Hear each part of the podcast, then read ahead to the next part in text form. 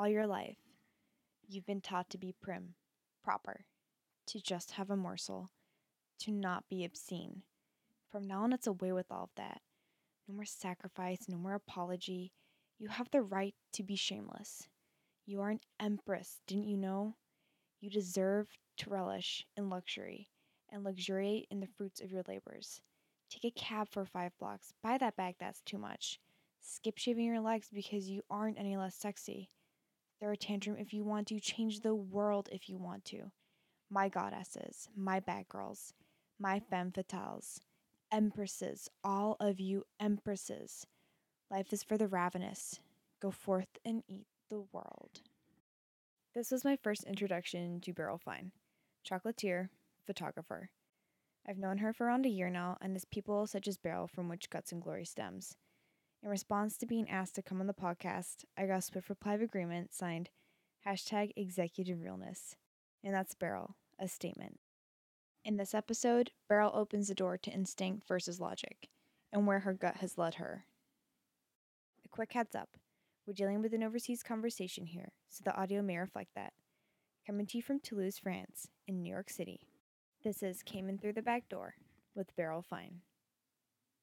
Testing, testing, guts and glory. Well, they're gonna come running down the road one day.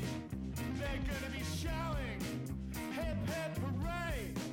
They'll say the king is gone, the crown is dead. Let's live for truth. Let's grow instead of stalling all the time to get bled dry. To quote one of my favorite groups, Wu Tang, what song? I'll find the song for you. But it's Ladies and Gentlemen, we'd like to welcome to you special uninvited guests came in through the back door.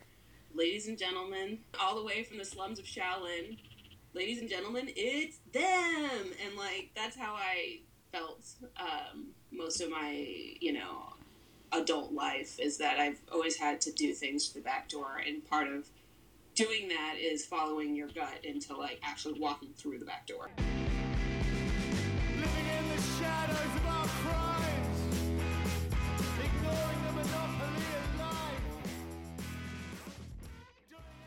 Hi there, this is my name is Beryl Fine, um, and I am headmistress of Haute Chocolate Brooklyn in Brooklyn, New York.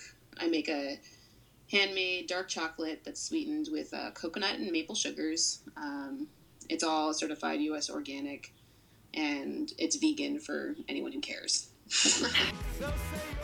Perhaps people who follow a less conventional path may have this um, experience more than uh, people who follow convention on a path that's been tread before because I think it's easier to, to tread on, you know, a path that's been laid out before you as Yeah. opposed to forging, um, you know, a shortcut, if you will.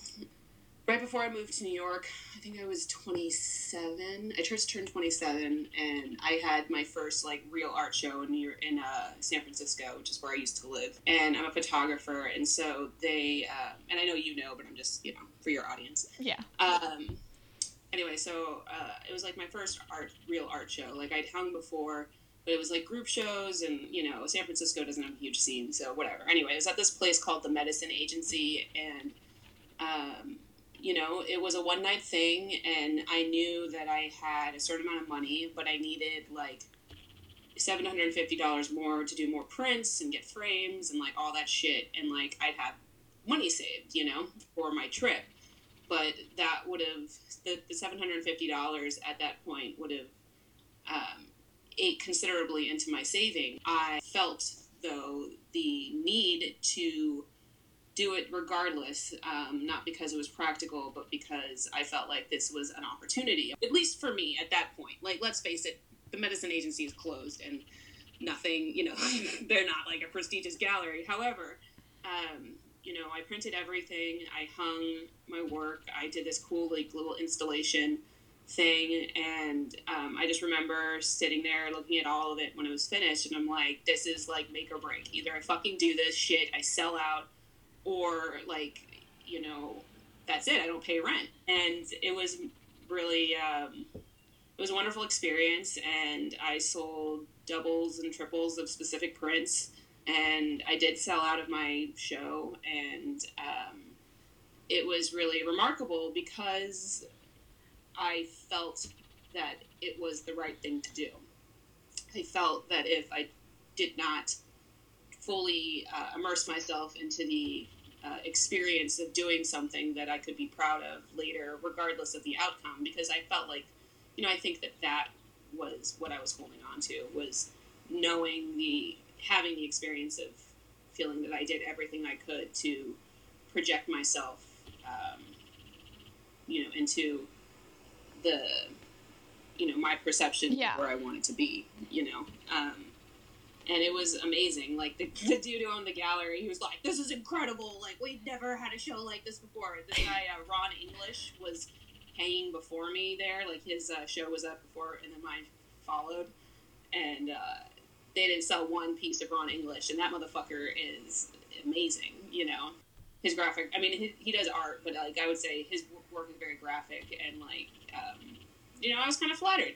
You know, like was Ron English's work a lot more expensive? Absolutely, but um, it was really um, a fantastic experience because not only did I have enough money to pay rent, but I replenished my savings for my trip that was going to be in two months, and um, so yeah, I you know moved to that was kind of like the beginning of my move to New York, and that also was like a gut experience. So Yeah, and I feel like you did away with the safety net and fear that for many of us keeps us in our comfort zone and makes us second guess ourselves. You took the stance of living as if you're already leading the life you wanted and literally referencing back to what you just said. You purposely projected yourself into your perception of where you wanted to be at the time. It's that concept of having the perspective of already being where you want to be in your headspace, as well as trying to bring action related intentions into the everyday.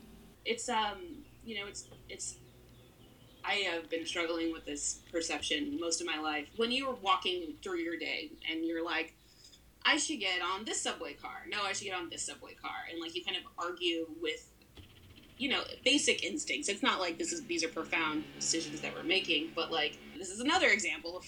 anyway, I was having this conversation in my head once. I'm like, get on this subway car. No, get on this subway car. And it said I went with my first. I'm like, Beryl, just fucking get on the first subway car. Like, why are you arguing with yourself, proving yourself, trying to like say to yourself that like this is a better decision when this is just like your instinct. So I got on the fucking subway car and I like ran into this woman I hadn't seen since I was like 15 years old and like it wasn't like an amazing interaction, you know, it wasn't like a beautiful you know, write home about experience, but Uh-huh. I did see her and it was really interesting because I was like you know, there's constant instances in my life where I'm like tr- constantly trying to prove myself wrong and not follow my gut or my instinct and like, you know, overthink things or not even, I don't want to use that word, but like, you know, as humans, we second guess ourselves regularly. I think that was God's gift to us, right? Or our punishment for Mhm. making choices, our own choices.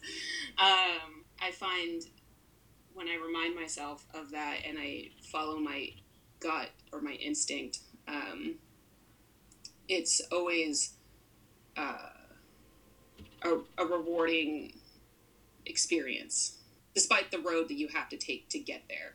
It's not that it's paved in gold, Yeah, no. but you got some weeds that you gotta like use your machete for. I'm personally a fan of Malcolm Gladwell, and uh, he talks about my favorite book that he did was called Outliers, and it's all about like the randos who like made it despite you know uh, all of the statistics that stacked against them. Maybe the outliers are the ones that like were always on the plane, you know, and managed to you know execute it in a part of their lives that managed to shape. Um, I don't know. I'm, I'm, I'm getting stoned also while we're talking, so forgive me. Um, All good. but yeah, um, I'm into this pers- this idea. I mean, like you know, this is what Tony Robbins talks about. too.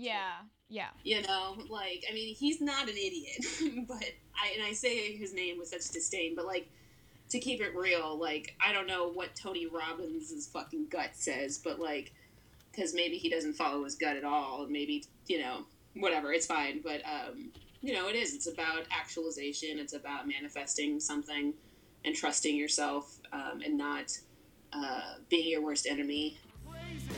You've got no hope. when you follow your gut it's it's a voice that's inside of you and it's very quiet Um, I think that we spend a lot of time talking over the what your gut is saying to you, and so it's not about following your first emotion always.